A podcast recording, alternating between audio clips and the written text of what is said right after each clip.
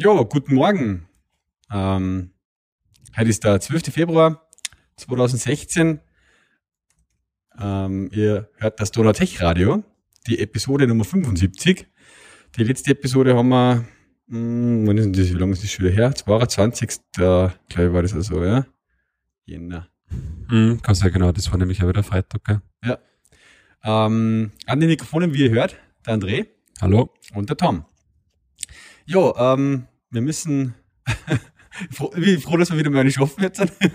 Uns beide ein bisschen rum äh, von äh, Krankheiten und äh, verschiedensten Terminen geplagt. Genau. Gell?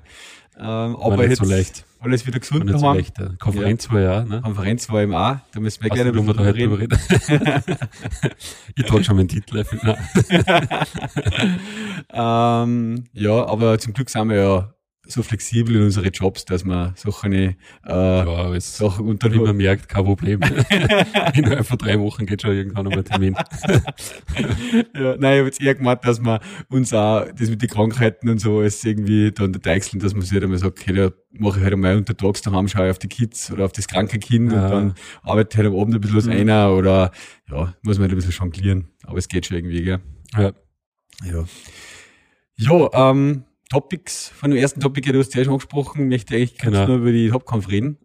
Die war ja dann quasi letzte Woche, Wochen, genau. genau. Ja. Es, es kommt schon wieder viel länger her, weil es ja. wieder so viel dazwischen war. Wir gerade überlegen müssen. Äh, aber es ist eigentlich ähm, erst eine gute Woche her. Mhm. Ähm, ja, zusammenfassend war es für mich jetzt als Beteiligter am Programmkomitee und so ähm, und ich, so war ich jetzt erklärt habe von äh, Kollegen, die dort waren und eigentlich alle Besucher, was man so jetzt an dem Twitter und im, Web jetzt gelesen hat, äh, war es eigentlich ein sehr gelungenes erstes Mal für die TopConf. Mhm.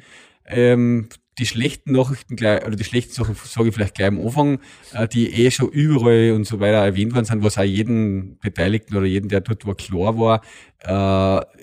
Das Essen, das Catering war äh, äh, Schaß, war mies. Ja? Mhm. Es liegt an verschiedenen Sachen. Einerseits daran, äh, ich weiß nicht vom Chris, vom Veranstalter, ähm, dass das Palais kaufmännischer Verein sich da ziemlich querklick hat am Anfang mit, äh, was mhm. möglich ist am Catering und was nicht.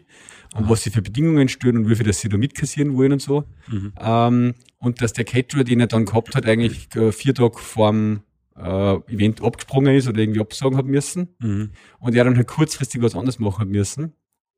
Okay. Ja, also das war halt dann sehr suboptimal, sage ich mal. Vom Kaffee her oder was jetzt an, dann zur Verfügung stand, das war halt einfach zum Beispiel beim ersten Tag keine vegetarische Variante, mhm. es hat jetzt Würst gegeben. Äh, ja, das hat der Manuel aus mir erzählt, genau. Also das, irgendwas da nicht zum Essen ja, das war natürlich nicht ideal, aber mhm. ja. Äh, das ist sicherlich was man das nächste Mal, es ist ja auch schwierig, gell, wenn man jetzt wie der Chris von der Schweiz aus äh, sozusagen remote da irgendwie das Catering organisiert und da mhm. das muss man nächstes Mal anders machen. Mhm. Es ist halt schade, wenn quasi durch das die Konferenz irgendwie gespielt ja. wird oder so die Experience. Weil, ja, klar. Ja. Aber man muss sagen, die Leute, die jetzt darüber geredet haben und so, auch was jetzt so Podcasts und äh, Blogposts und so gelesen mhm. habe, ähm, ja, das ist halt eine, eine kleine Einschränkung, sage ich mal, äh, die, die sich gestört hat, aber nichts, was jetzt die das Allgemeinbild der Konferenz sehr trüb. Das andere war, dass Wi-Fi halt einfach nicht funktioniert hat. Das war aber eigentlich auch vorher schon klar, weil eben auch der, der Veranstaltungsort oder der Veranstalter gesagt hat, er kümmert sich da. Also das, das WLAN funktioniert eh immer, so quasi. Mhm. Ja. Mhm. Ähm, war nicht bewusst, dass das irgendwie eine technische Konferenz da gewisse andere Anforderungen stellt ja, als wie mhm. jetzt an der Ball zum Beispiel, der dort abgehalten wird. Mhm. Ja. Aber das haben wir eigentlich wirklich oft, gell, dass die das einfach von der Location her komplett unterschätzen ja. oder die Location gar nicht ausgelegt ist und so. Genau. Äh, ja. ja. Gehst eigentlich, ich gehe eigentlich immer schon davon aus von den Konferenzen, dass ich halt wenn ich Glück habe, halt nur zumindest LTE-Netz oder so habe. Ja. ja. Das war nur gut, aber vom WLAN. Das, ja. Also, mhm. man, wir als Konferenzbeteiligte Veranstalter und so, was, ich meine, Veranstalter waren wir jetzt nicht, aber wir, uns war das auch bewusst, dass das ähm, wichtig ist, ja, und mhm. Chris war es auch wichtig und der hat auch schon ein halbes Jahr vor der Konferenz eben da detaillierte Anforderungslisten an den Veranstalter geschickt, das ist auch schon gewohnt, ja, äh, aber davon war einfach nichts zu umzusetzen die haben nichts gemacht. Man muss halt dann nächsten wirklich schauen, dass man da sich selber um irgendwas ähm, kümmert, ja. Mhm. Was ein bisschen eigenartig war auch, äh, es ist halt ein Songfall mit diesen äh, Cyberattacken, die da auf A1 gelaufen sind. Ah, okay. Ja, und es war halt am Montag dann auch wirklich so, dass auch, wenn du mal WLAN gehabt hast, dass auch nichts durchgegangen ist und die dürften auch eben A1 als Internetanschluss verwendet haben. Mhm. Durch das ist dann da auch nichts mehr gegangen halt. Mhm. Ja. Ähm, naja, aber das ist das, das waren eigentlich so die zwei negativen Sachen. Auf der anderen Seite hat man, ähm, äh, war es ja so, dass die, die Qualität der Inhalte und der Tracks super war. Mhm. Ja, ähm, also sämtliche Talks, wo ich jetzt auch war, ähm, waren, waren echt gut. Ja. Und die Leute, die Speaker, die dort waren, waren super cool drauf. Alle, sie waren beim Speaker-Dinner am ersten Abend da dabei und dann immer ein bisschen mit des Speakers am zweiten. Es war echt lässiger, weil die alle kennenlernen, ein bisschen quatschen und so.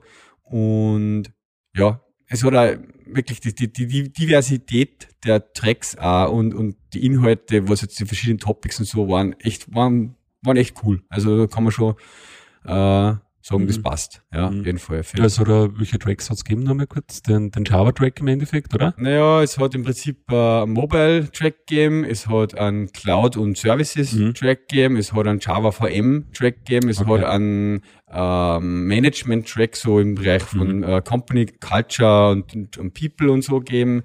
Ähm, es hat so einen, ja, Internet of Things, beziehungsweise so ein Building, Making Stuff Things Mhm. Track gegeben. Okay. Ja, ähm, also war recht ein, ein broade Ding eigentlich, ja, und eine ganz eine coole Mischung. Frontend hat es natürlich Mhm. gegeben, so mit der Performance-Optimierung, JavaScript-Geschichten Mhm. und so Sachen und ja, war echt ganz, ich war selber, ich hab viel ähm, Sachen mitgenommen. Jeden Tag habe ich mir in mein Evernote ein paar Sachen mit einnotiert, wo ich sage, ja, das muss ich unbedingt jetzt mal anschauen. Oder ein paar von die Dinge Ja. habe ich jetzt auch schon umgesetzt. Was mir da immer eben hängen geblieben ist, ist einer von die, ähm, von die Keynotes war am, zweiten, am ersten Tag am Abend äh, HTTP2 Mhm. und der, was dort war, der Speaker, äh, der Bornell, äh, hat, ähm, ist bei von Chatty, der arbeitet bei Chatty, an dem Chatty äh, Application Server, ja. Und der hat da das ziemlich sozusagen gut erklärt, um was bei HTTP2 geht und was da die Sachen so sind, die Features, was das hat und ähm, ja, war, war ganz coole Demo auch, wie er das gesagt hat, am live da dann den Unterschied zwischen normalen HTTP und HTTP, also HTTP 1 und HTTP 2. Und ich habe hab jetzt auch schon im Zuge dessen, ich wollte das eh schon lange mal machen, aber ich habe jetzt auch schon bei uns äh, auf HTTP 2 umgestellt, da wo es geht. Also bei die Nginx, was wir so verwenden für, für Timer zum Beispiel, auch. und Timer haben wir am Sonntag ein größeres äh, Feature-Update released. Und, und da habe ich jetzt auch gleich in dem Zuge auf HTTP 2 umgestellt. Mhm. Ja. Ja, Was ist der Vorteil dann von HTTP Naja. 1 auf 2? ja, wenn ich es vielleicht ein bisschen zusammenfasse, können wir da, schneiden wir da gleich das nächste Topic Ah, okay. an. Äh, aber dann schließen wir die Topcon mal so ab. Ja. Also cool, ich bin froh, wenn wir nächste wieder eine haben. Ähm, schaut auch ziemlich so aus. Was auch cool ist, ist, dass der Chris jetzt anfängt, die Talks alle wirklich auf YouTube lohnen. Mhm. Ja. Äh, vier, fünf sind schon online und da werden jetzt halt demnächst die restlichen Folgen. Ah, ja, okay. Also Ja. gibt's dann auf YouTube, gibt's einen eigenen Channel? Genau, es gibt einen Topkampf-Channel, den werden wir dann auch verlinken. Da sind jetzt auch dann die Talks. Und der von HTTP, Oh, okay. hätte, HTTP2 ist zum Beispiel schon online. Ah, cool. Mhm. Ähm, ja, HTTP2. Machen wir das noch gleich. Okay, also das war schon von der Topkampf, oder? Ja, nein, was gibt's noch Fragen oder? Ähm, ja, was nicht, neben HTTP 2, was hat da, so in dem Java-Bereich hast du wahrscheinlich auch ein bisschen was angeschaut, Java-Bereich war relativ wenig Ah, okay. drinnen. Mhm. Äh, war mehr so Security, also genau, Security Track haben wir noch gehabt, da, da war ein paar mit drin, das war recht äh, spannend. Mhm. So, äh, zum Beispiel war einer drinnen über AngularJS, äh, verschiedenste Security-Angriffe, die man da machen kann. Okay. Ähm, Es waren eigentlich dann eh viel, viel Tracks, oder? Das nicht waren acht alles immer in Tracks, also parallel, sondern vier Tracks jeden Tag parallel. Okay. Vier Räume, wo Mhm. halt parallel sind. Okay, okay. muss man auch sagen, das war echt, ähm, der Chris ist ein Schweizer, der hat's mit die Uhren, äh, also der wirklich, das war sehr gut vom zeitlichen eingehalten, ja, du Ah. hast wirklich, ähm, der Track ist, die, die Talks sind vier parallel gestartet und haben vier parallel geendet, du hast zehn Minuten Mhm. dazwischen gehabt, Mhm. äh, und das sind die sieben äh, Talks jeden Tag in dem Track voll gut eigentlich durchgegangen, da war fast Mhm. Okay. keine zeitliche Verzögerung. Es ist nur ein Track ausgefallen, weil eine Sprecherin krank geworden ist, Mhm. äh, ja, das war eigentlich echt sehr cool Okay. alles, ja. Wie viele Leute waren da nicht so ungefähr? Ähm, ungefähr, es waren insgesamt 230 Leute auf der Konferenz, wobei Okay. 40 Speaker waren. Mhm. Sowas, mhm. ja. Also war okay, von der, so, platztechnisch ist es dort auch kein Problem, oder von den Räumen oder so. Ja, also wenn du gut Besuchnahme hast. Ja, mhm. war ist ja eigentlich immer gut ausgegangen, okay. ja. Es war, äh, die Tracks eigentlich auch immer relativ gut gefühlt und ja, na, es hat gut passt, ja. Mhm. Okay. Mhm. Ja, nächstes Jahr wieder. Ein paar Sachen hat man zum Optimieren auf jeden Fall.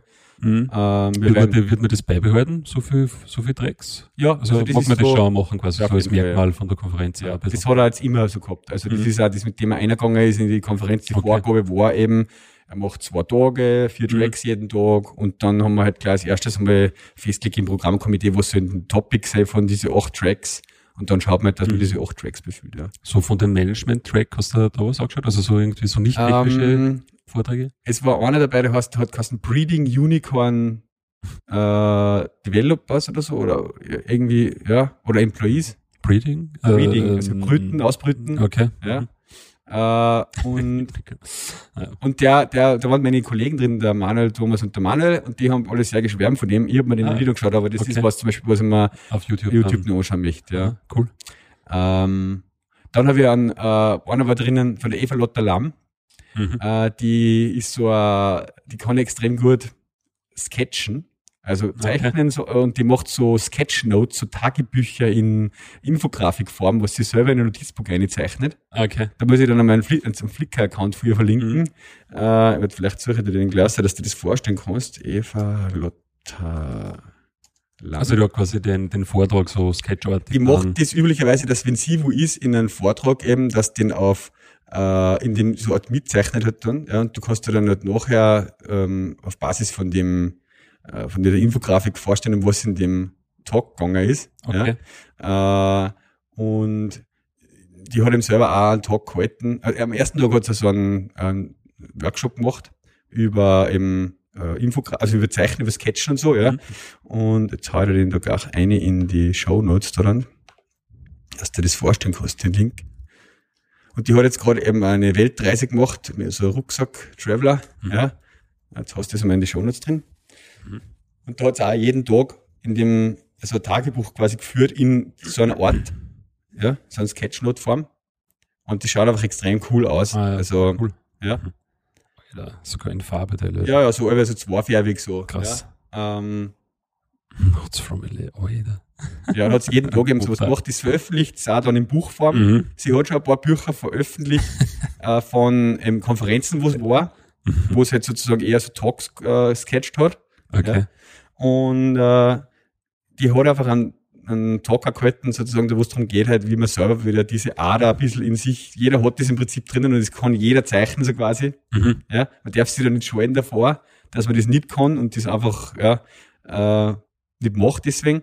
Und hat so ein paar so Übungen auch gemacht, gemeinsam mit der ganzen äh, Audience. Okay. Äh, und ja, sie sagt halt einfach, es ist halt einfach eine zusätzliche Komponente, die man unbedingt nutzen soll zum normalen Text schreiben, sondern dass man auch mit solchen äh, mhm. kleinen ja, Grafiken, wie wenn es jetzt nur äh, Rufzeichen, Totenschädel, Sterne und, und Dinger sind halt, weißt du. Mhm. Äh, aber ja, ist ganz cool. Also die hat wirklich den Vortrag über so Sketchbooks quasi gemacht. Nein, über, ja, über quasi, übers, wir hatten der Titel geheißen, warte mal, muss ich mal schnell nachschauen auf der TopConf Linz. Äh, Schedule, das ist alles nur online. Ähm, b -b -b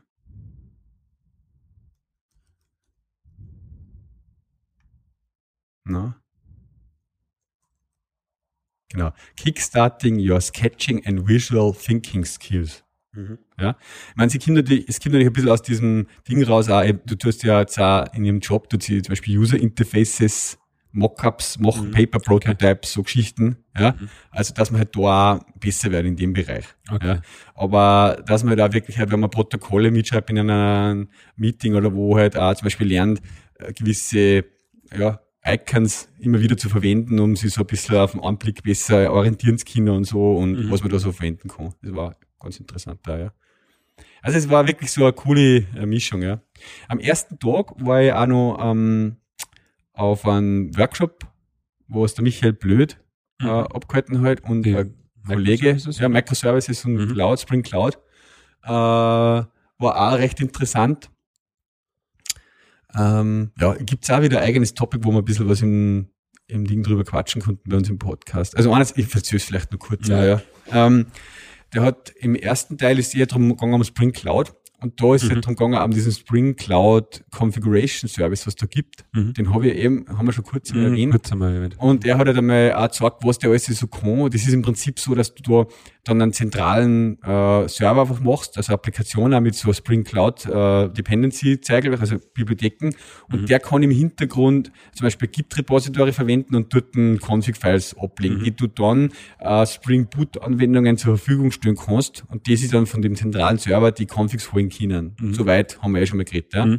Und der hat halt auch ein paar Sachen äh, erklärt, wie das zum Beispiel in Real-World-Geschichten erlaubt mit ähm, eben thematischen Sachen wie Security, dass der zum Beispiel dann so sagt, okay, der, der ganze Cloud-Server-Part kann halt auch HTTP, also Basic Auth äh, sozusagen sicher sein, ja.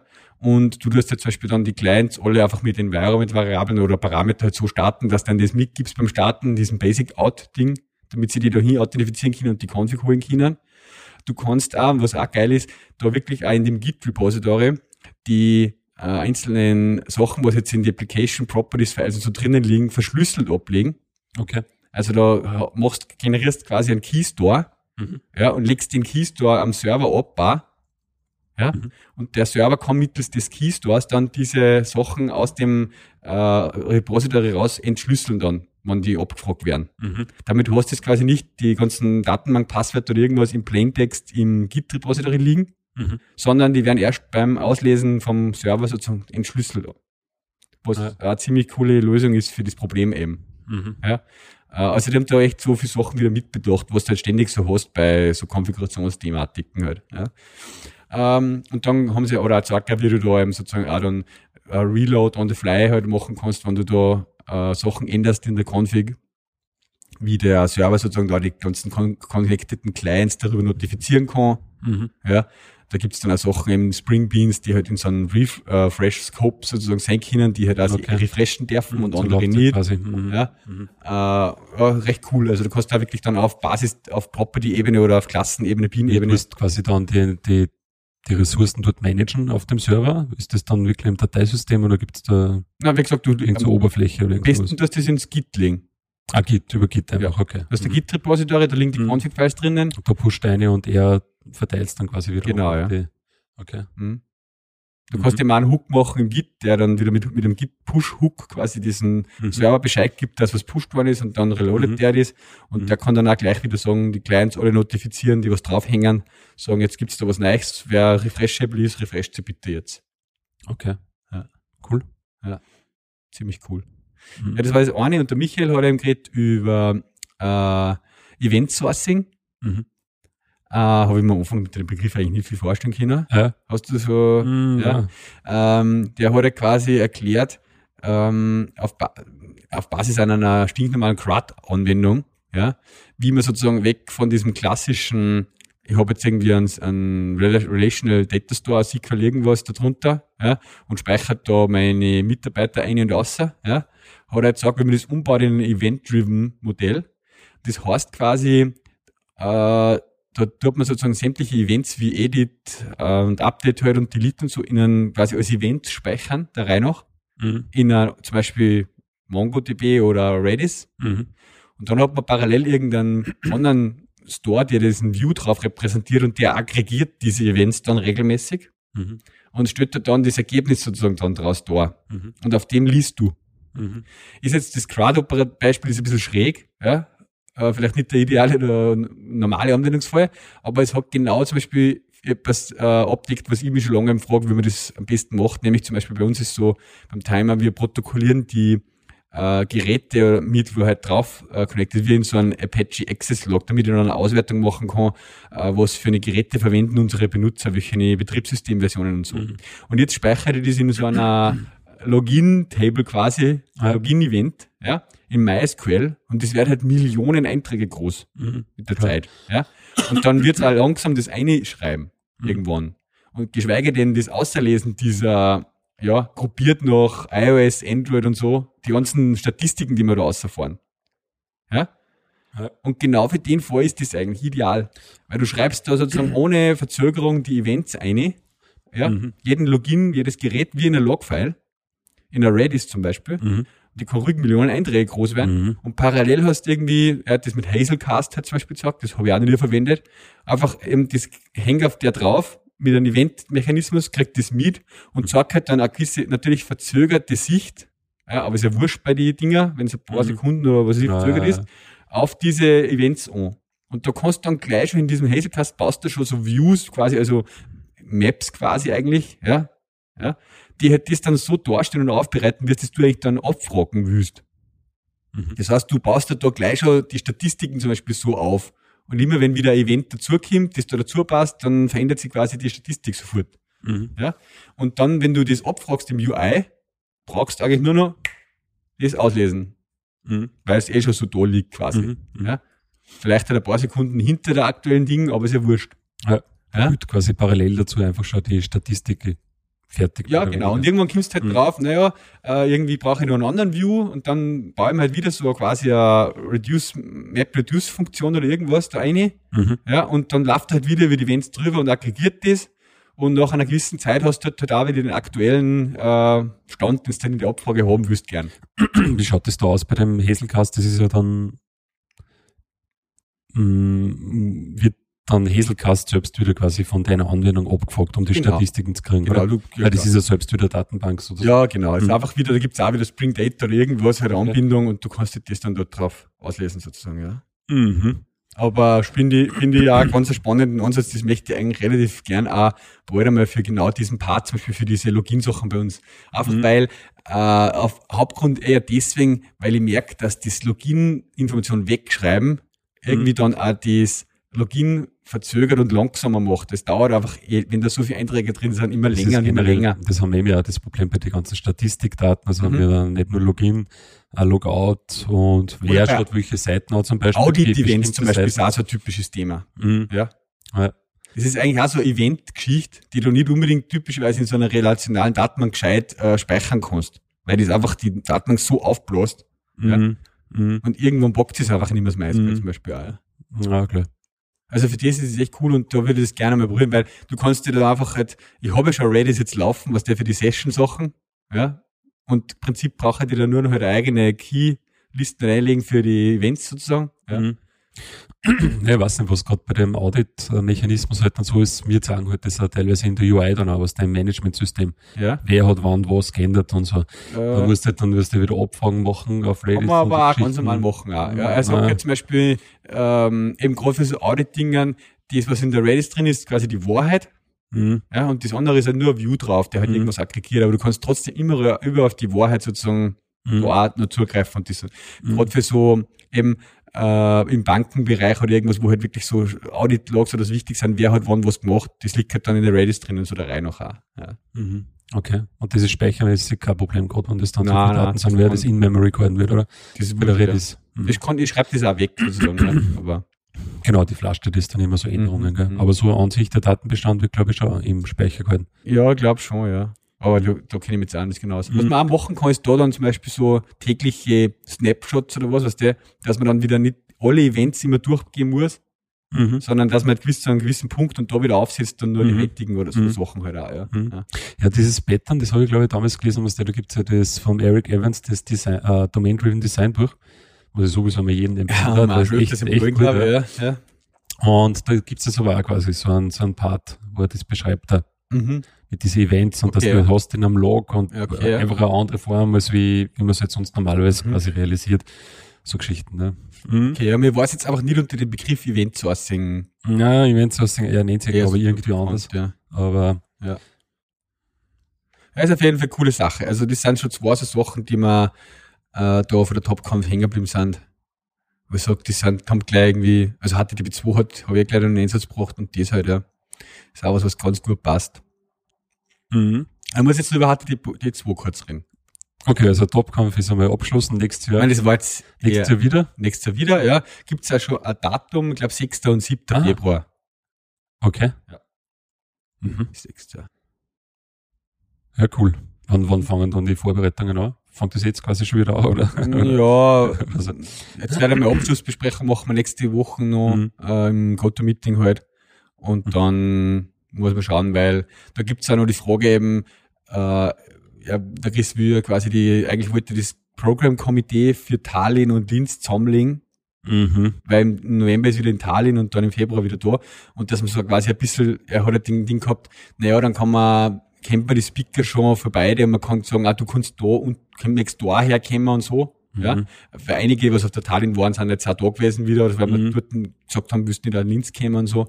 Ähm, nur aus Programmkomitee-Sicht für mich jetzt sind, äh, habe ich den Reiz jetzt nicht so, dass ich für Tallinn da auch sehr viel Zeit einstecke, äh, an Programmkomitee mitzuarbeiten, dass in Tallinn die Konferenz dann äh, mhm. die Speaker hat. Mir ist mhm. wichtig, dass in Linz äh, das wieder was Cooles wird, das Event, da möchte ich auch, sage ich mal, wieder mit, würde ich mich auch wieder mit beteiligen, ja. ja. Aber wenn ich jetzt dann auch schon wieder die ganze Jahr wieder für Tallinn sozusagen äh, vorbereiten soll, das ist eher was, wo ich ein bisschen, äh, wo ich nicht so viel Zeit dafür habe, einfach irgendwie, ja. Mhm. Wo die Motivation einfach nicht so hoch ist, ja. Mhm.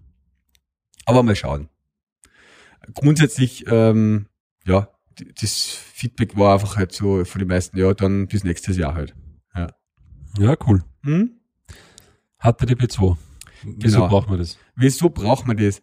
Ähm, weil man ja, äh, weil sehr viele Sachen, die man jetzt so als Workarounds macht, ja, im mhm. Web mit HTTP1, mhm. dann obsolet macht. Also, dass man die dummen Workarounds nicht mehr braucht. Mhm. Einer dieser Workarounds ist ja zum Beispiel, das kennt man, äh, Domain Sharding, hast der Begriff da. Wenn du zum Beispiel Anwendungen hast oder Webseiten, die sehr viele Images und, und sehr viele Ressourcen einliest, dann mhm. darf ja der Browser zum Beispiel, wenn er die lohnt, der dürfte die ja eigentlich zum Teil parallel lohnen. Mhm. Aber er darf halt nur eine gewisse Menge parallel lohnen. Früher war das immer zwei Connections pro Host. Mhm. Ja, äh, ich glaube, das sind mittlerweile ein bisschen mehr geworden, aber trotzdem ist man dann hergegangen und hat teilweise so Sachen gemacht wie static. irgendwas oder images. irgendwas statt zusätzlich als www. irgendwas.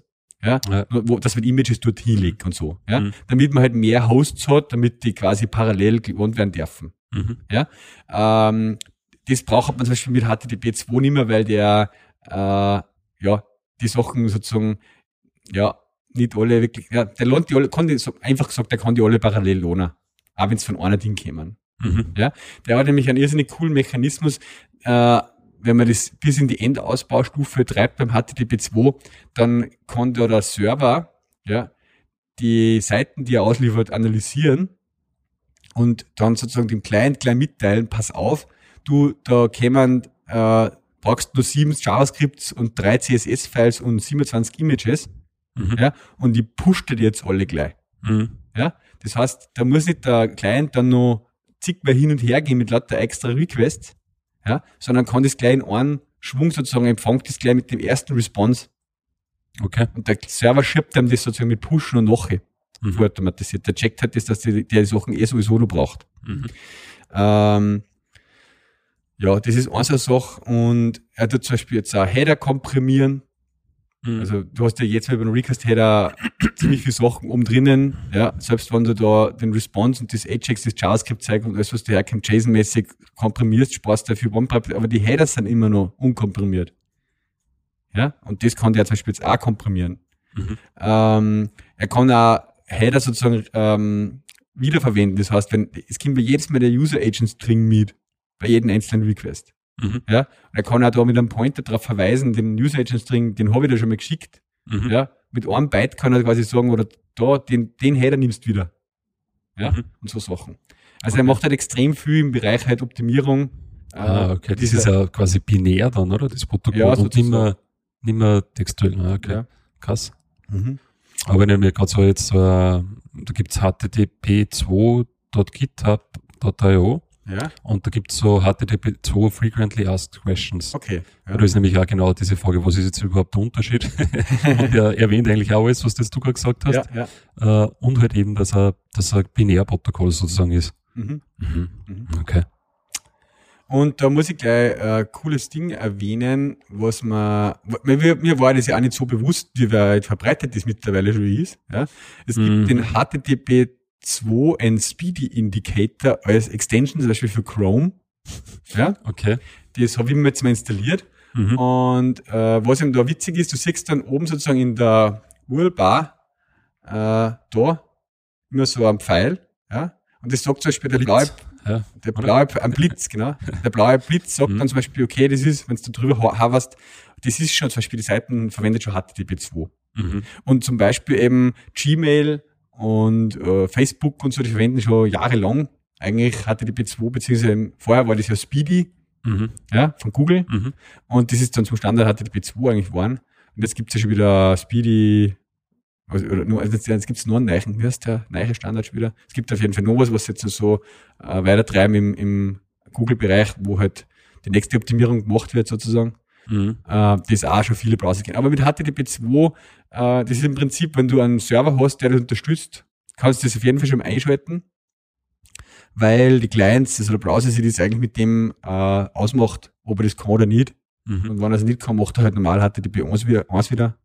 Ja. Mhm. Und die äh, Bedingung allerdings für HTTP2 ist auch, dass du HTTPS fährst. Okay. Ja. Also du brauchst sozusagen eben die Browser, es wäre für HTTP2 im Protokoll nicht unbedingt Bedingung, aber die Browser sind alle so implementiert, dass HTTP2 nur über Secure Channel fahren sozusagen, mhm. über TLS. Mhm.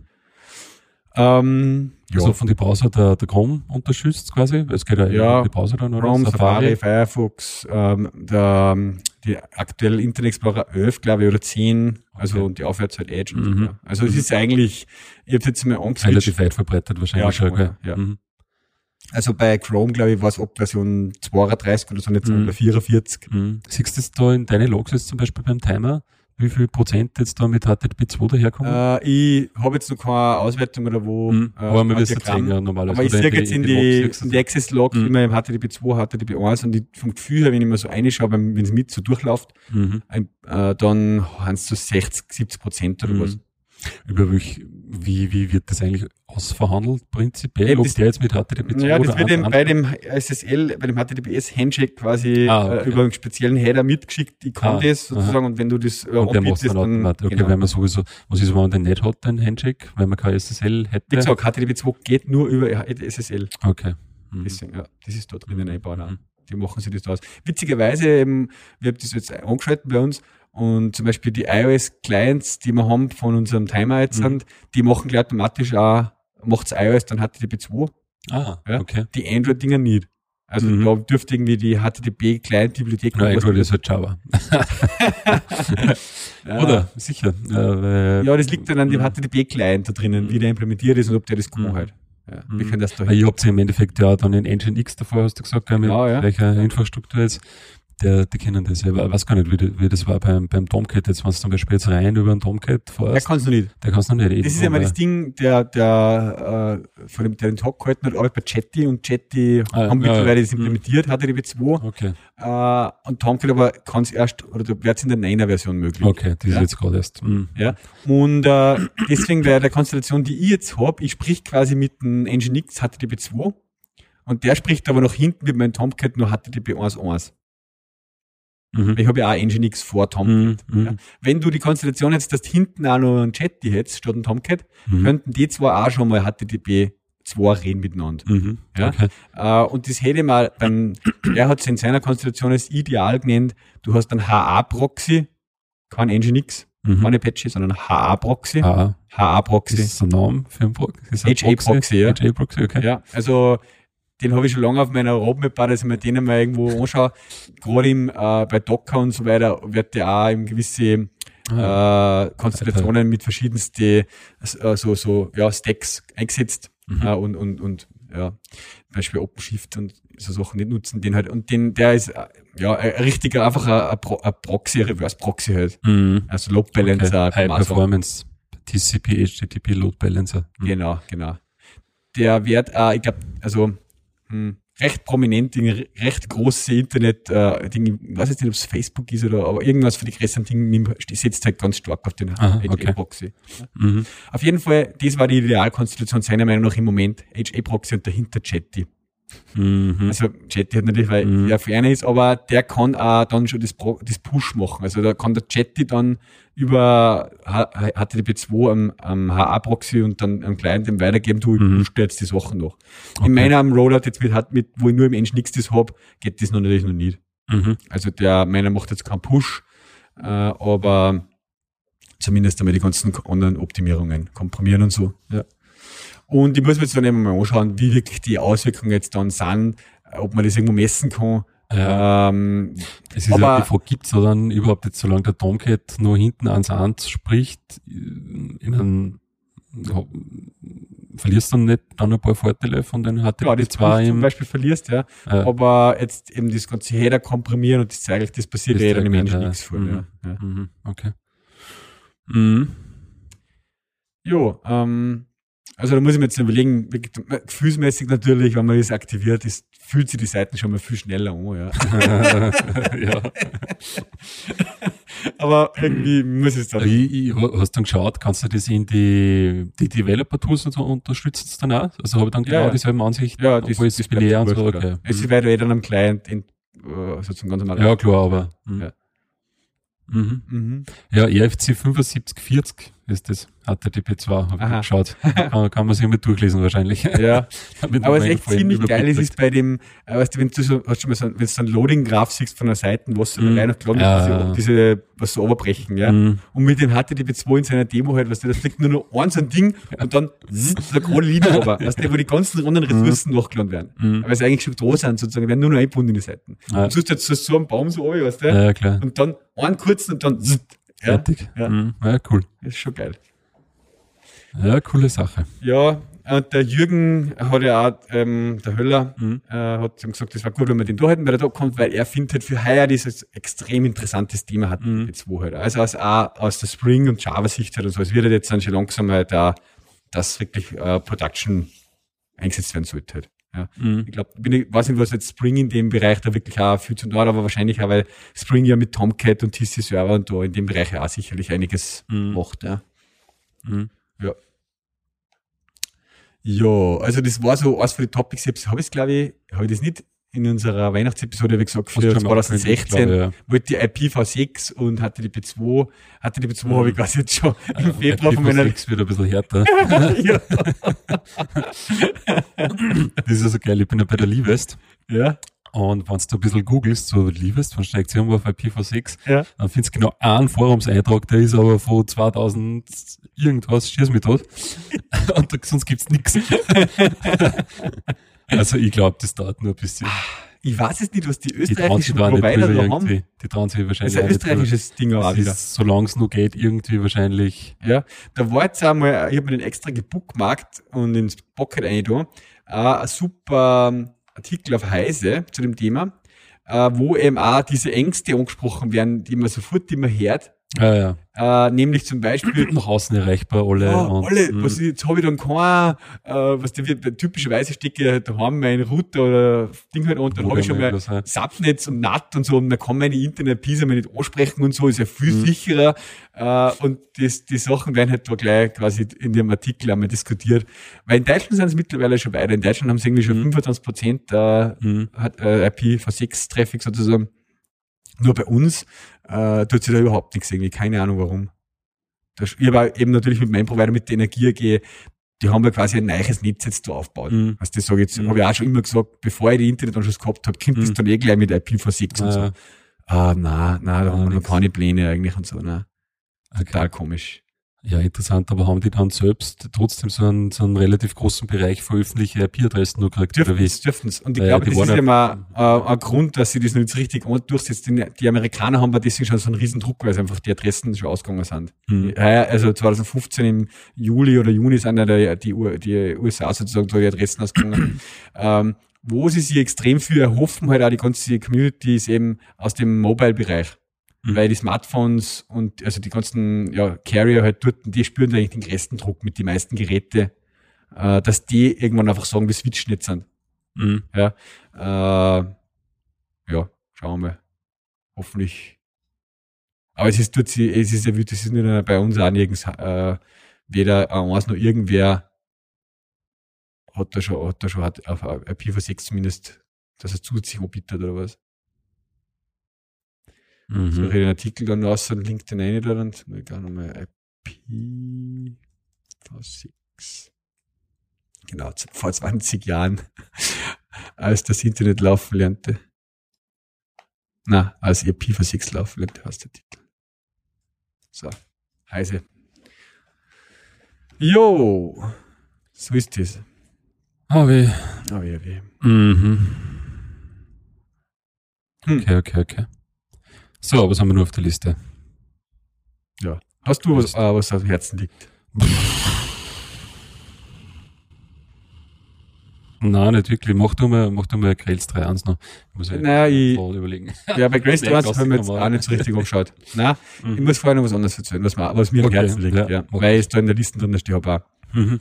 Ähm, ah, nein, du hast das mit dem, das ist so ein, du hast irgendein Apple Discussion Ding rein da, da, Ah, mit dir. Ja, genau, okay. das habe ich voriges Mal erzählt, äh, dass ja mein, mein Gmail-Account äh, nicht funktioniert hat. Ja. Äh, und ich habe da immer so eine Meldung gekriegt, direkt im Settings, in der Settings-App, quasi am Mac. Ja. Ähm, so irgendwie, na, geht nicht, check deine Security-Settings. Ja. Also ich habe quasi nicht mehr mit, äh, mit einem, was ist denn das, CATAF oder was? Ja, genau. Synchronisieren können, auch nicht mehr mit, mit iCal, bla bla bla. Also mhm. nichts mehr gegangen eigentlich über Google. Äh, ich habe ja keine Security-Settings jetzt irgendwie, war mir nicht bewusst, dass ja. ich was geändert habe. Und dann habe ich aber eigentlich gleich noch einen Podcast, kurz drauf, weil ich mir dachte, hey, das kann ich wirklich nicht zeigen, weil ich synchronisieren kann. Ähm, ein bisschen gesucht und habe eben dann diesen Discussion-Thread da gefunden, wo das einige Leute halt beschreiben. Äh, und im Endeffekt äh, ist es dann so, dass man quasi ähm, ein kaputtes Root-Zertifikat sozusagen da drinnen hat. Ja, das abgelaufen ist, mehr oder weniger. In der Keychain, in der Keychain-App. Ah, ja. okay. Und was das auslöscht, holt er sich sozusagen irgendwoher ein Next oder so. Mhm, mhm, und dann funktioniert's. Okay. Also sollte irgendwer das Problem auch haben, hm. dann würde ich dem einmal diesen Discussion Thread da empfehlen, weil die, ja, da kommt einfach eigentlich dann irgendeiner mal zufällig drauf, so, äh, schau mal da bei deinen Zertifikaten in der Keychain-App und da das eine, was da rot geschrieben okay. ist, ja, das ist schon abgelaufen. Aha. Ja, haben wir gedacht, irgendwie, ja, was heißt das schräg. ist das jetzt, was der, ich habe jetzt eigentlich immer die letzten Versionen auch immer, ich habe kein, äh, habe es nicht nur mit Echo aufgesetzt komplett, sondern habe immer upgraded, upgraded, upgraded, vielleicht liegt es an dem. Mhm. Keine Ahnung, aber okay, das wäre für mich eine, genau, das wird nur, nur erwähnen, dass mhm. das im Endeffekt dann eigentlich eher relativ leicht zum Fixen war. Und jetzt synchronisiert wieder alles. der René hat gerade geschrieben im Twitter, für das Mixler, damit man live zuhören kann, braucht man Flash. naja, schade, ja. Ja. Ist so ist das. Flash. Ja. Für die richtig coolen Sachen brauchen wir nur Flash. ja, schaut so aus, ja. Na, okay. Äh, ich muss jetzt so über äh, ah, ich, ich, ich, ich, kann auch noch, wenn wir schon bei Apple waren, ja. ja. Ähm, ich habe jetzt das, das, das 6 Plus quasi wieder im Einsatz. Ja. Serveranwendung für die persönlich ah. täglich. Täglich, ja, ja, täglich, täglich. Es liegt jetzt zwar nicht da, aber ah, okay. irgendwo liegt's. Na, äh, und vor in der Woche eigentlich, wo ich dann krank war, habe ich auf einmal dann bemerkt, ja, dass der, der Akku eigentlich extrem schnell ausgeht. Mhm. So irgendwie so, du gehst ins Bett und es sind nur 60 Prozent am Akku und nächsten Tag steht, steht drauf nur mehr 5 Prozent. So, ja. Da ist schon mal der grundsätzliche Fehler. Man, man geht eh nicht, ohne dass man das Handy ansteckt. Nein, doch schon. Doch beim Six schon. Doch beim Six schon, oder? Doch, doch. Das habe ich schon lange nicht mehr Dann wäre nicht doch, doch, doch, doch, doch. Normalerweise halt. Also, und ich war eben wirklich vorher gewohnt, dass das echt, ja, keine Ahnung, alle zwei Tage oder so, lässt es halt einmal okay, auf, ja. ja. Mhm. Zwei, drei Tage vielleicht teilweise sogar. Und das gibt's ja nicht, was ist da los, ja? Ähm, ich habe ja nicht so mega viel, was ich nicht, iOS-Apps oder so oben. Ja. Und ich schaue eigentlich ja immer gleich, was nicht, also mal prinzipiell einmal alles abschalte an, an Notifications und so weiter. Und ich schalte das dann halt ein, wenn ich mir denke, wenn sich die App meldet ja, und sagt, äh, darf ich da Notifications sein, so, ja, okay, bist cool, ja, oder na, bist uncool, na. Mhm. Äh, und so, also ich glaube, das habe ich relativ gut eingeschränkt. Also ich tue nicht einfach alles installieren und äh, mhm. äh, passt schon mit Background und bla bla bla und, und GPS und hin und her. Ja. Äh, aber ja, keine Ahnung. Und ich habe das dann wirklich beobachtet und das war echt teilweise krass. Ich habe es dann quasi aufgeladen und innerhalb von zwei, drei Stunden war eigentlich der Akku leer. Mhm, mh. Und ich hätte dann auch noch die Apps äh, teilweise auch nach der Reihe runtergelöscht wieder. Hast du mal in den Battery Monitor reingeschaut, wer schuld war? Ja, das war auch voll schräg eigentlich, ähm, weil da haben wir reingeschaut und dann war zu 70% der Homescreen schuld. Aha. Wieso okay. Homescreen?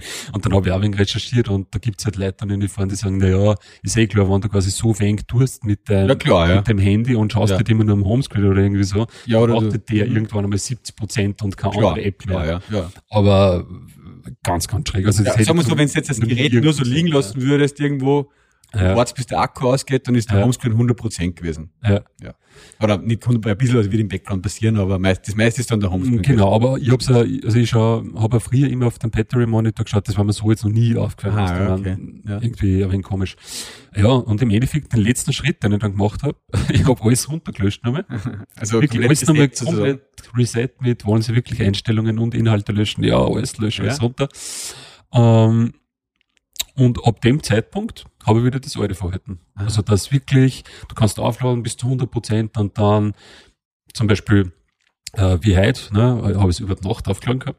Und dann fahre ich in die Arbeit, äh, tue auch noch schon Podcasts machen und so und ich fahre ja trotzdem eine halbe Stunde oder so. Ja. Und dann kommst du halt in die Arbeit, hast du halt irgendwie 99 Prozent. Okay. Ja. Weil man denkt, ja, okay, ist, ist eigentlich cool, ja, für das, dass die ganze Zeit gelaufen ist und, mhm. und gestreamt und Download und bla bla bla. Ja.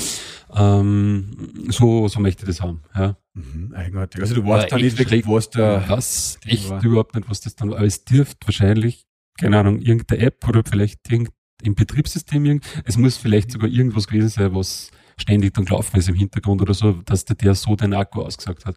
Mhm. Weil der 6 Plus Akku, also normalerweise jetzt unter den Normalbedingungen, da hält er schon lang. Ja. Eigentlich. Also das muss echt irgendwas mhm. krasses gewesen sein. Vor allem, dass der Battery Percentage da dann so ein Schaden sagt und nicht, nicht den eigentlichen Ding. Also, also bei ein paar Apps weiß ich es, zum Beispiel äh, Twitterific 5 und so, das haben wir mal gekauft, das haben wir mhm. auch wieder. Und da habe ich echt das Gefühl, ich weiß nicht, was die da machen, gell? Aber sobald ich das installiert gehabt habe, auch jetzt auch wieder, habe ich heute einmal getestet, also auch wieder, ist mir gefühlsmäßig vorkommen, ist schon der Akku, keine Ahnung, die haben schon den Akku ein bisschen mehr hergenommen. Aha, okay. aber wieder runtergehauen und halt wieder Tweetbot installiert und da habe ich das Problem zum Beispiel dann nicht, ja. Aber jetzt nur die waren das jetzt irgendwie alle mhm. komisch, echt schräg. Echt schräg, ja. Naja, aber das passt eigentlich eh ganz gut als Einleitung zu meinem Rant. Ah, okay. Ähm, wie fange ich da am besten an? Ich habe einen Blogpost dazu geschrieben. Äh, du schreibst dazu alles einen Blogpost. Ah, ich schreibe jetzt, ja, das ist wieder ein anderes Thema. Aber jetzt, ich, ich letzten, verlinken wir wieder den. In den letzten also. Tagen habe ich ein bisschen wenig wieder geschrieben, aber Aha. irgendwie, ich habe jetzt das Jahr des, des Bloggens wieder, sozusagen, ich habe das Bloggen wieder reanimiert bei mir. Mhm. Ähm, aber bei mir, ich habe einen Blogpost geschrieben über das App-Killen. Ah, den habe ich gelesen. Ja, habe ich ja gelesen. gelesen. Und das ist einfach ein riesen... Ich mochte das, ich mochte das einmal. So ja, haben wir gedacht. Weißt du, jetzt gerade schon gesagt hast. Ja. das ist schon, ja, du hast alles restrikten und wer darf, wer darf nicht und so. Und ja, ja. Gerade wenn man dann so Sachen hat wie das Battery-Problem, das dann, dann tut man das ja noch mehr. Aber es hat irgendwann, sagen wir mal so, es mhm. ist, hat einmal irgendwie in gewisse Zeitschriften und, und gewisse Webseiten und so ist einmal irgendwann gestanden vor ein paar Jahren, äh, dass das total super ist, wenn man die App Store im iOS regelmäßig aussieht. Mhm. Und es gibt, und es hat, dürfte sie so weit in den Mainstream durchgesprochen haben, dass das viele Leute glauben, dass man, dass das, dass man das tun muss, oder mhm. dass, das, dass es wirklich gut ist. Ja, du hast ein echtes Layout da im Blog. Ja, habe ich auch, ja. Das haben wir reingeklatscht. WordPress. Habe ich mir mein aktuelles WordPress-Film 2016 Was jetzt auch neu habe, ist, dass ich sozusagen oben so Header-Images äh, habe, die sich so durchiterieren. Geil. Ja, hat der eigene. Ist das von der Heimat so Bilder? Ja, also, also überall, ja, überall in Österreich, wo ich halt so, ja. Aha, Meine diversen. Heimaten. Okay, na, Entschuldigung, jetzt habe ich die ja, das ja. Auf jeden Fall, wo waren wir App killen, ja? Also, ja, genau. Es, es, es, es gibt in der Gesellschaft gewisse Leute glauben, dass das äh, gut ist und manche glauben, das ist sogar wichtig und manche glauben, mhm. das muss man sogar tun. Ja? Mhm. Ähm, Glaubst du, die, also die, die Gruppe ist groß, die, die das Gruppe macht? ist sehr groß. Ist das sicher? Ist sehr groß, ich bin ja. mir gar nicht so sicher, ob das nur überhaupt noch viel wissen, wenn wissen, wenn das doppelt irgendwie ja. Homebutton geben muss, damit Sagen wir so, es, kommt aus zwei Sichten aus. Einerseits aus meiner privaten, äh, sozusagen bekannten, verwandten so Geschichte, was ich da so her, mhm. ja, und aus andererseits aus, aus unserer App-Entwicklung. Okay, ja.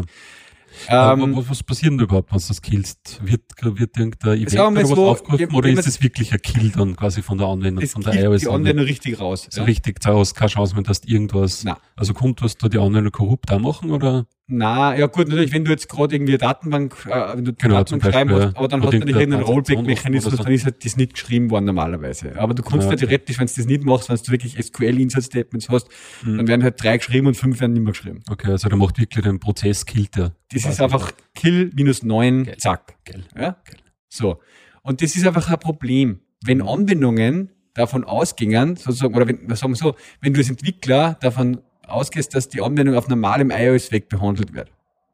Weil der, ja. das Killen ist einfach dazu da, wenn sich die Anwendung komisch verhält und aufhängt oder whatever, mhm. dann muss man es irgendwann einmal killen. Mhm. Und sonst aber normal nicht. Mhm. Ja, so ist es gedacht. Weil im iOS das sozusagen die, die Listen, die ist zwar elend lang und irgendwann ist die, wenn du alle Anwendungen auf dein iPhone einmal aufgemacht hast, sind alle Anwendungen da drin in der Listen.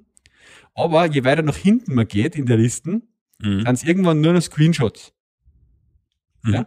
Wenn das da drin ist in der Liste, heißt das nicht, dass die Anwendung irgendwas tut oder läuft oder sonst irgendwas. Mhm. Es ist nur, dass die irgendwann einmal gelaufen ist. Okay. Ja? Die weiterfuhren werden wahrscheinlich nur laufen. Mhm. Beziehungsweise, was heißt laufen? Die dürfen wenig viel da, wenn es da drinnen im Hintergrund. Die dürfen gewisse Sachen machen, ganz wenige, ja, da müssen sie aber auch Background Activity und alles mögliche dafür um Erlaubnis gebeten haben.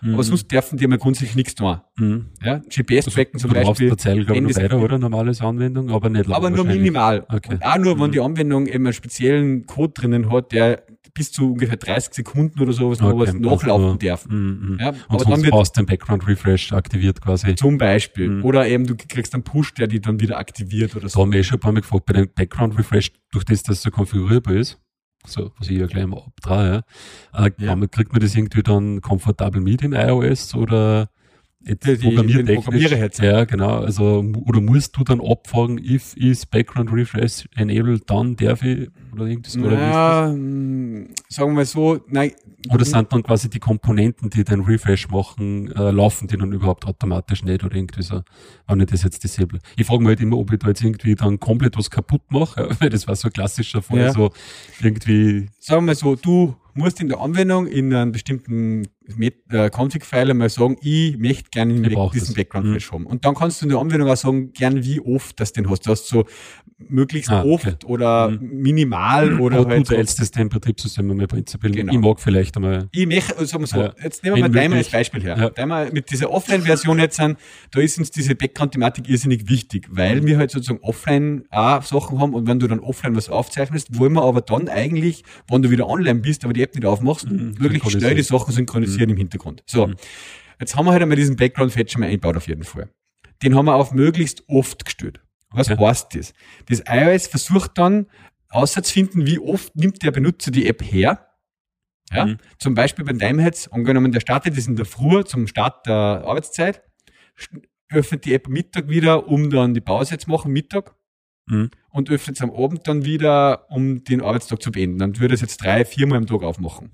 Mhm. Dann merkt sie iOS diese Regelmäßigkeiten mhm. und versucht dann in gleicher Häufigkeit kurz vorher immer so eine halbe Stunde, Stunde oder was, bevor er den ersten macht, einmal diesen Backgrounds machen. Mhm. Dann Mittag wieder, so am Vormittag irgendwann, mhm. würde er auch wieder so einen Background-Fetch machen. Das heißt, er macht halt dann fünf, sechs, sieben so Background-Fetches am Tag verteilt. Mhm. Ja?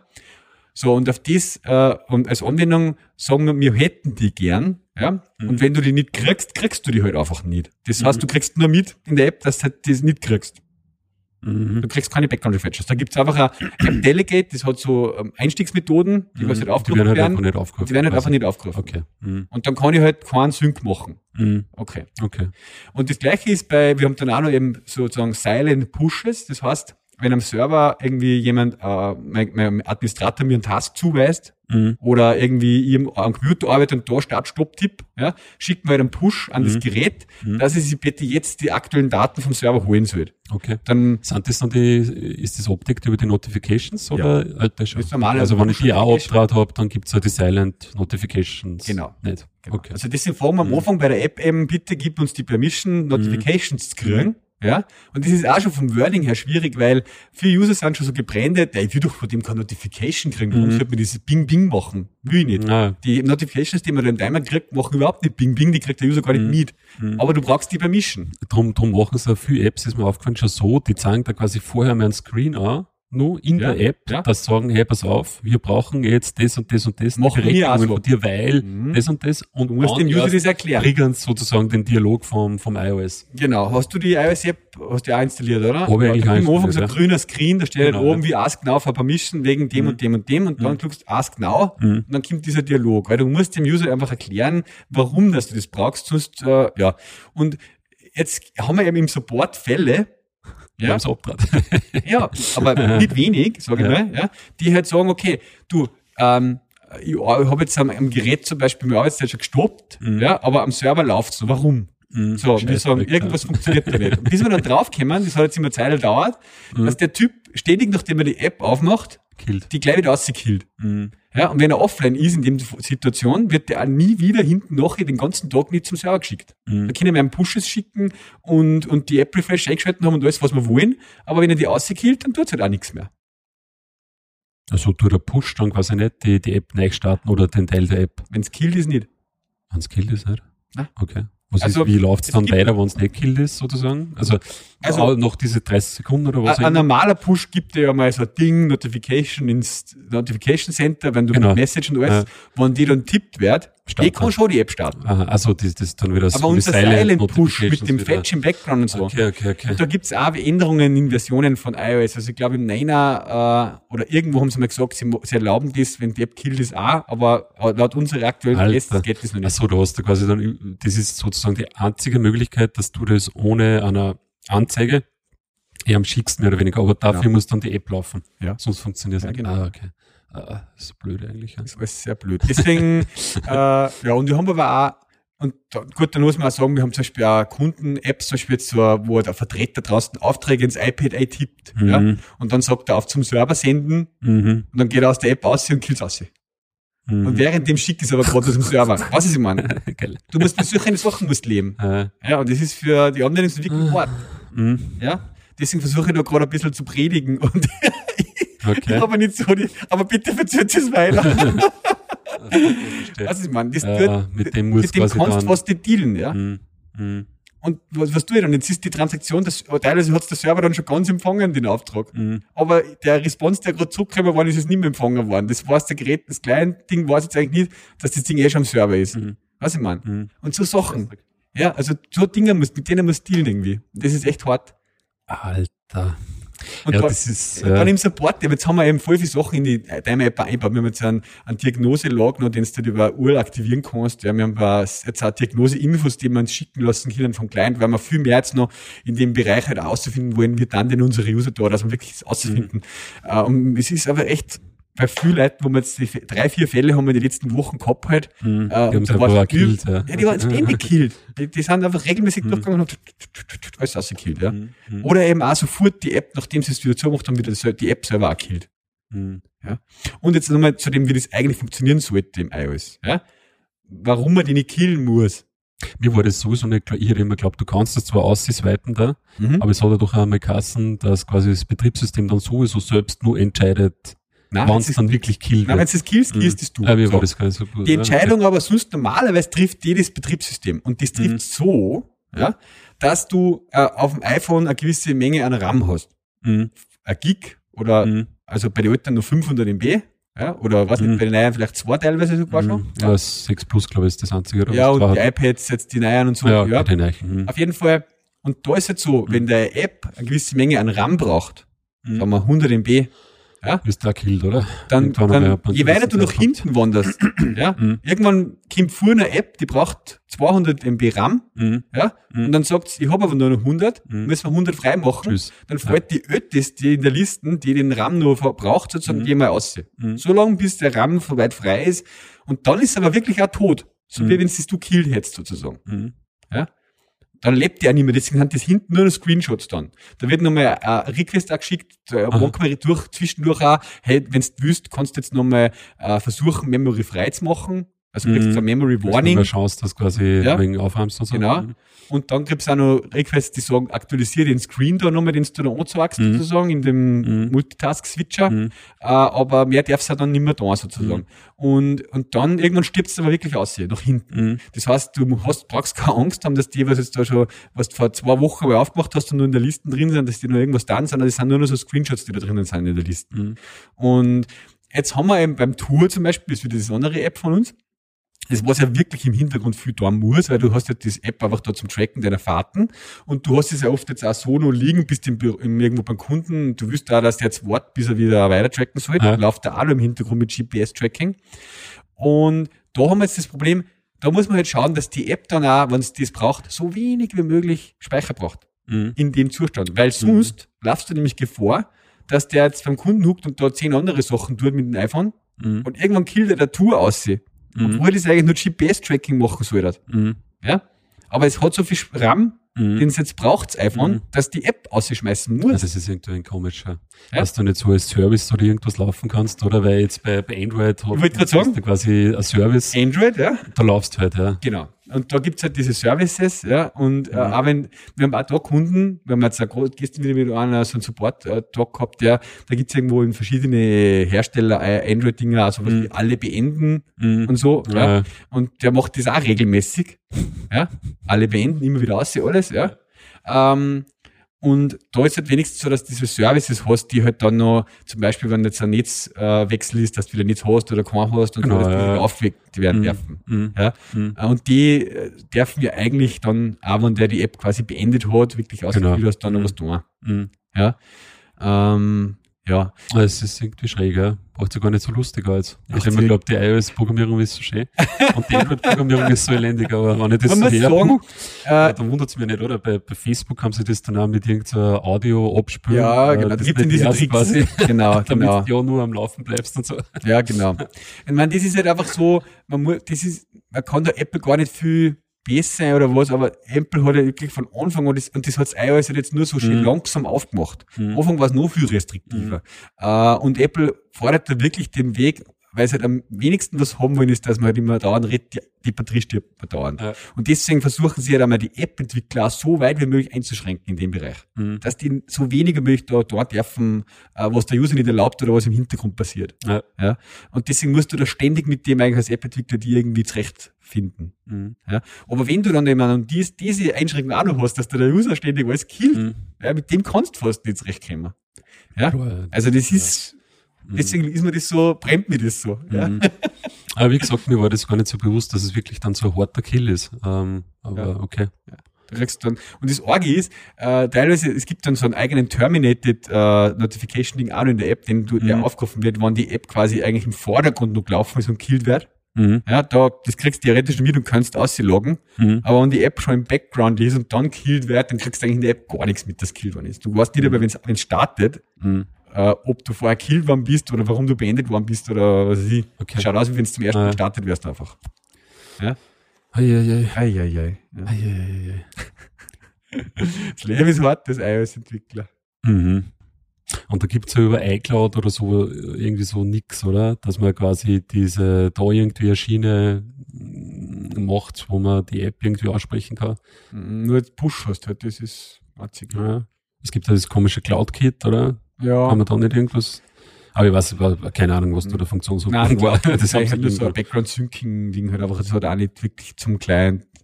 Ah, ah, was jetzt da, apropos HTTP Push, weil du jetzt gesagt hast, Apple Push haben sie jetzt auch gerade silent irgendwie äh, neuert. Da kannst du jetzt auch mit einer neuen äh, REST API, drauf zugreifen. Vorher war das so ein komisches Socket-Protokoll. Mhm. Äh, das haben sie jetzt auch verbessert. Okay. Äh, das muss ich mal rein posten in die Links. Und als du sagst CloudKit, ja, haben sie jetzt gerade vor mhm. kurzem veröffentlicht. Jetzt gibt's äh, REST Backend JavaScript, also eigentlich ein REST API auch für das CloudKit. Okay. Ja. Äh, was auch ganz interessante Möglichkeiten auftut. Weil bis jetzt war das wirklich nur von iOS-Geräten und vom Mac aus nutzbar. Jetzt konntest du theoretisch auch Web-Oberflächen dazu bauen, mhm. die auf deine äh, CloudKit-Daten zugreift. Mhm. Also wenn du in deiner App CloudKit zum Synken mit dem Gleitcloud verwendest, konntest du theoretisch auch dann in der Weboberfläche das darstellen. Mhm. Ja, eigentlich auch spannend. Und theoretisch eigentlich auch in einen Android-Client einbauen. Mhm. Glaub ich. Nein, du musst irgendwie, naja, es ist wegen der Authentifizierung ein bisschen depp. Du musst irgendwie über so Webseiten mit Apple ID und so den User halt authentifizieren. Aber das, das finde ich auch ganz spannend, ja. Ja. Ja. Genau. Ah ja, genau. HTTP 2 und alles nehmen die her, ja. Mhm. Mhm. Für das Apple. -Punkt. Genau, habe jetzt einmal den Wikipedia-Artikel eine gehabt. Jo. Ja, also. Jetzt habe ich wenigstens einmal äh, in meinem Podcast drüber geredet und kann ja, jeden darauf hinverweisen. Macht das einmal an. Ein bisschen äh, Therapie gemacht. das war und auf die Couch gelegt und ein bisschen ausgewandt. Aber, aber äh, wegen äh, dem Dialog und so, gell, und wenn man da auch keine Eingriffsmöglichkeit hat beim iOS. Ja, da, mir ist das aufgefallen, jetzt, weil ich jetzt wieder SwiftKey ausprobiert habe, weil man dachte, was das einer von Microsoft gekauft haben, haben wir gedacht, mhm. das schaust du auch nochmal. weil ja echt da die, die Apple-Tastatur, die ist eigentlich echt teilweise echt gescheit mies. Also mir fällt es immer so auf, was du verwechselst, zum Beispiel zwei Buchstaben oder so und da denkst du, Alter, wieso erkennst du das Wort nicht? Ich mag das nicht. So, ja, ja. Boah, geleck. Oder ja, diese Mehrsprachigkeit, was nämlich echt mit SwiftKey echt geil ist, dass ja. du einfach losschreiben kannst und da gibt's ja keine Deutsch-Englisch-Tastatur, da hast du mhm. nur eine Tastatur. Aha, okay. Und die erkennt das aber gleich anhand von den ersten Wörtern. Okay. Weißt du, schreibst jetzt Englisch, schreibst Deutsch, das ist Aha. echt cool gemacht, echt Aha. cool. Oder E-Mail-Adressen, ja, echt, das muss, aber, wenn du es halt installierst, musst du in die Settings einige unter Keyboards und dann musst du es halt einmal aktivieren. Mhm. Und das, da steht dann ein Gesatzel drunter, so wie, Alter, wenn du das aktivierst, dann kann diese App oh, alles mitschneiden. Klar, ja. Und da musst du mal die App Store Bewertungen durchlesen. Ja, ja. ja. Ihr Schweine, ihr schneidet da alles mit. Ja. sehen wir nicht ein Stern. ja. Aber Vollgas. Ja, ist klar, ja. Ja, weil alles, was du eingibst, gibst du in die ein. Ja, ist klar. Aber da musst du mal dann von einer ich dachte, ey, das gibt's ja nicht. War am Anfang die Mega-Diskussion. Muss da ja für mal die Datenschutzrichtlinien und so ja. quasi auch durchlesen und, und sie schreiben ja dann auch eine, Alter, wir schneiden eigentlich nur lokal mit. Ja, klar, ja. Das Einzige, es gibt irgendwie so ein, keine Ahnung, so Objektmodell, was quasi da aus deiner Sprache, bla, bla, bla, irgendwie. Mhm. Und da, da schreiben sie eine, sobald halt quasi du Passwörter eingibst, ja, sobald mhm. Felder als Passwörter gekennzeichnet sind oder mhm. so, ja. Äh, das wird nicht einmal nur irgendwie mitgeschnitten. ja. ja, ja. Aber das ist so geil, das ist halt ein Apple-Text, ja, die, die ja, warnen die halt und so. Und, und ich glaube, es kommt sogar auch nur mehr Dialog. Mhm. Und es auch so, Achtung, bist du ey, wirklich sicher? Nein, es ist, das ist natürlich, ja, ey, weil du bist jetzt klar, ja, irgendwelche Malicious, irgendwas. Aber anders jetzt für, für Erna jetzt, aber nicht da jetzt Swift-Key erstelle und dann sagen die, Alter, was ist mit euch? Ja. da müssen jetzt eigentlich irgendein, ja gut, was, was, wie kannst du das umgehen? Du brauchst irgendein Trusted, äh, ja, Ding vom Apple halt jetzt auch so wie in der App, also wenn du das installierst, zuerst einmal die SwiftKey-App, äh, dann kommst du quasi eher einmal auf so einen Screen und da sagst du, Achtung, was du, du musst das da und da einige ja, ja. und Der liest auch nur mal unsere Datenschutzrichtlinien durch und so, ja. bla bla, ist schon nicht so schlimm, aber da musst du echt einmal die Kommentare dann durchlesen. Nein, ich meine jetzt Apple, damit Apple den Dialog oder die Warnung nur sagt, müsste Apple irgendwie sagen, okay, bei SwiftKey brauchst du das nicht, damit müsste das irgendwie ja, zertifizieren und was das gescheit, wie man das gescheit löst, ja. ist wahrscheinlich eh, es passt irgendwie so, aber da, Aber da hat es am Anfang die mega Diskussion gegeben, wie das rausgekommen ist, das Feature bei iOS 8, dass man jetzt quasi Keyboards einladen mhm. kann und so, äh, ja, wie sicher ist denn das? Und gewisse Keyboards sind ja mit dem Feature ja kennen, dass gewisse Sachen in die Cloud schicken und da äh, sozusagen einen Algorithmus optimieren und so. Mhm. Ja, das ja. das Swift im Endeffekt. Und auch. das wüsst im Prinzip ja auch haben, aber du wirst mhm. auch nicht, dass den ganzen Eingaben irgendwo hinschickt werden. Äh. Also das, ja. Aber auch da, das ist auch wieder so ein Feature, was der jetzt von Apple, das haben sie halt irgendwann einmal eingeführt. Ich meine, was iOS sagt, sagst du? Ja. Aber es ist echt, es gibt teilweise, also so richtig 100% funktionieren, ja, dass du jetzt überall die Swift-Key hast, obwohl mhm. die anderen alle deaktiviert hast, ja. äh, tut das auch nicht. Ja, ich also weiß zum Beispiel nicht. die Dings, die Spotlight-Suche, teilweise kommt da quasi dann die alte Tastatur wieder so, hoch. Okay. Oder äh, mir kommt der Vorteil, es ruckelt sozusagen, bis mhm. SwiftKey halt kommt. Weiß ich nicht, was da laufen die halt dann auch als App und musst ja, ja, quasi ja, zuerst ja, starten werden, ja. bevor, also ist nicht, teilweise nicht so snappy jetzt wie mit Aha. der. Sonst schaut er wie das SwiftKey, das nur gleich als wie die andere, oder? Grundsätzlich vom Layout. Ähm, brr, na, also die machen eigentlich, so wie ich das verstanden habe, auch mit die Themes Geld sozusagen. Also du kannst, ah. es gibt zwar eine dunkle und eine helle. Okay. Ich glaube, die helle ist Standard irgendwie so. Mhm. Und die anderen kannst du halt um 1 Euro oder so. Aha kaufen, obwohl mir persönlich sowieso die helle voll gut gefällt. Aber okay. Da muss ich echt einmal, ich habe noch nie das musst andere echt, Tastatur weil du, du bist probiert. echt extrem schnell mit Tippen. Also auch wenn du eben so kleine Vertipper drin hast, wo du mit der Apple, dass du dir denkst, oh ja, wieso kennst du das, das Wort nicht? Ah, Was, Was mir immer leid ist, dass ich keine so Dictionary habe, wo ich gewisse Wörter einlegen kann. Ja. Ich sag, die schreibe ich immer die will ich das Ja, kennst. äh, da machen es die halt so, du kannst jetzt, ich meine, das ist jetzt auch wieder der Hupfen, jetzt auch die Datenschützer gleich auf die Palme, aber äh, du kannst halt, äh, wenn du die, die App, die installierst in dem Setup-Dialog, kannst das mit soziale Dienste verknüpfen. Aha. Und das hat aber halt dann den äh, Hintergrund, dass du halt dann zum Beispiel so Twitter-Handles oder deine E-Mail-Adressen oder die Leute, an denen du E-Mail schreibst, halt auch quasi drinnen hast Aha. und der halt dann auch deine E-Mail-Adressen und so weiter kennt. Was halt teilweise auch nervig ist, wenn du das halt irgendwo einschreibst Mhm. und dann me at Andre Ja. und, und der erkennt halt dann gleich, wenn ich mich schreibe, passt, okay, E-Mail-Adresse ist höchstwahrscheinlich die und Okay. dann hast du das der verfrischt. Also die lernen da schon mit, ja. Ich schreibe die oft, was der, was meisten eben, ich weiß nicht. N-E-D. Was der, das bist dann immer ständig auf B-A-D aus oder so. Nein, Das lernt er irgendwie Ja. nicht. Ja, Das kann ja nirgends sagen, nimm diesen Dictionary auf, bitte, weil das ist nicht, das ist NED, das schreibe ich oft, ja. ja das Mhm. nervt mich. Aber manche Leute schalten sich sowieso die Autocorrection ab, äh, aber ich habe die ja. eigentlich eingeschalten, weil mir diese Predictions und so weiter oben eigentlich ganz gut gefallen mittlerweile. ja. Also mit Swift ist echt, funktioniert es echt teilweise Mhm. Gut. Ja. Das ist ja auch noch so ein Thema. Tastaturen. Ich, ich bin- ja eben nicht, ich habe da fast noch nie eigentlich so eine, na Gott, auf dem iOS habe ich selber noch keine installiert, aber wir haben eben auch so eine Kunden-App, Mhm. eben diese Sache, wo man halt diese Auftragsscheine einschickt und so.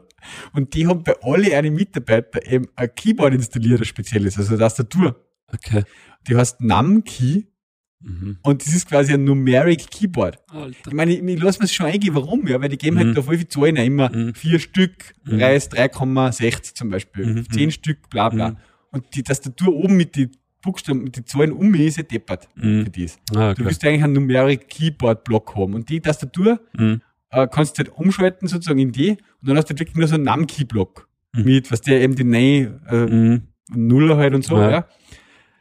Ja, und jetzt habe ich ständig in die Logs eben diese War irgendeine Warnung drinnen von den Namki und denk mal, ja, was ist denn das? Was der, bis ich mal draufgekommen, dass da halt irgendwas, dass die, die, das installiert haben. Und das hat mir dann wieder weitergebracht. Die haben uns regelmäßig, haben uns äh, äh, Mitarbeiter von denen gesagt, manchmal wird der Preis, wenn ich ihn eingibt, dann null. Ja? Mhm. Denk mal, gibt's nicht, kann ich nicht nachvollziehen, kann ich Mhm. nicht reproduzieren. Mhm. Bis mir der dann einmal gesagt hat, wie er mit diesem Keyboard arbeitet, ja. Und da auf dem Keyboard ist leider, da gibt's unten einen Beistrich und einen Punkt, Mhm. ja. Und die nehmen immer einen Punkt dann her als Kommazeichen. Hm? Okay. Also als Dezimaltrenner. Ja, ist ja falsch. Muss das kann man hernehmen. Ja, eben, aber da ist halt auf der Tastatur quasi unten links das erste, was daneben ist, neben die Zahlen, ist der Punkt. Nicht, das ist quasi englische Numeric Keyboard. Was ist ich meine? Mhm. Du kannst nicht auf Deutsch einstellen. Alter, okay. Ja. Und immer wenn er einen Punkt reinschreibt, dann kann das, das Ding nicht parsen und sagt, das ist jetzt große Zahl für das Feld. Da, weißt du, was ich meine? okay. Jetzt wird die dann beim Auszug aus dem Feld null. Ja? Alter, ey. Ja, wir haben wahrscheinlich irgendwas einprogrammieren müssen, was das beim Auszug aus dem Feld den Wert mit dem Punkt durch einen Beistrich ersetzt oder irgendwas, weil das passiert ja nicht einfach so oft mit dem dummen Okay. Keyboard. okay. Ja. Also, Ah, jetzt ah, noch, das muss da mal drauf kommen. ja. Und das hat er mir eben, Mhm. das habe ich dann zufällig in dem Video, hat, dann haben wir mit dem iPhone hat er mir dann ein Video gemacht von dem iPad, wie er da drauf arbeitet, und Mhm. warum die immer null wird. Mhm. Dann denke ich mir, wo tippt denn der da immer hin? Was nimmt der da für Tastatur her? Ja, da, so gesehen ist die Offenheit gar nicht so gut, dass du da andere Tastaturen reinhängen kannst. Aus der Sicht. Aber das heißt eh, im Webanwendung haben wir das ja aufgehabt, dass irgendwie, wer auf seinem Browser Englisch oder Deutsch oder was eingestellt hat, was der, Mhm. und du dann der entsprechend beim Formatieren von den Zahlen dann mit Punkt und Beistrich halt nicht umgehen kann. Mhm. Ja. Ah. Oh weh. Ah. Oh weh. Ah, das haben wir wieder mal eine volle Therapiesitzung da, gell? Ja. Es tut so gut, darüber reden. Ach ja. Über, überhaupt passt es eigentlich eh ganz gut zum Donau Tech Radio so äh, ein Mhm. bisschen über die Leiden der Programmierung zu sprechen Ja, wieder, weil nur so News aber klappern ist sehr oft fad, aber so Ja, ein bisschen dir feine tauchen in das, was uns als, als, als, Entwickler äh, äh, so Sch- Schmerzen bereitet. Mhm. Das tut Mhm. echt gut oft. Und was uns begeistert. Genau. Also das soll uns eigentlich so ausmachen in, in unserem Podcast stimmt. da, ja. Bestimmt. Über das reden, was uns Schmerzen bereitet und was uns begeistert. Ja. Ja, darum, wegen die Schmerzen geht es einmal auf Urlaub. Ah ja, Wochen. Skifahren, ja. Jetzt sind Semesterferien und da gehen wir mit den Kindern Skifahren. Ja, cool, ja. Das heißt, nächste Woche werden wir wahrscheinlich keine Episode wieder Nein. zusammenbringen. Ja. Aber müssen wir schauen, dass wir vielleicht äh, übernächste halt Woche gleich am Dienstag. So, ja. Genau. Mhm. Na gut, ich ja, glaube. Passt da. Aber haben wir wieder ein paar Sachen Wir schnüren den Sack zu. Mhm. Dann starten wir den Arbeitstag. Jo. Ja. Viel Spaß. Ja, und äh, schönen Skiurlaub dann und so. Ja, wir machen ja ein kleines äh, Firmen-Event nur zwei Tage. Ja. Das freue ich mich auch schon recht. Rodeln und Rippal und Krasnocken und mhm. cool. Wo, vor Sonntag bis Montag. Montag. Mhm. mhm. Ja. Passt. Passt. Dann bis bald. Bis dann. Tschüss. Ja.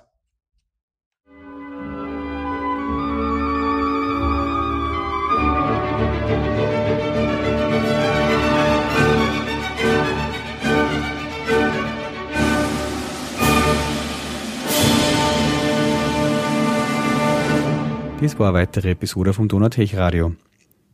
Damit das Ganze nicht so einseitig ist, würden wir uns freuen, wenn ihr uns auf unserer Webseite DTRFM Kommentare hinterlasst. Ihr könnt uns auch auf Twitter unter DTRFM finden, auf Facebook unter Donatech Radio und sogar auf Google Plus. Der André und ich sind da direkt auf Twitter zu erreichen unter A. Steingrer bzw. Thompson. Was uns irrsinnig helfen wird, wäre, wenn ihr unseren Podcast in iTunes mit 5 Sterne bewerten würdet. Danke fürs Zuhören. Bis zum nächsten Mal.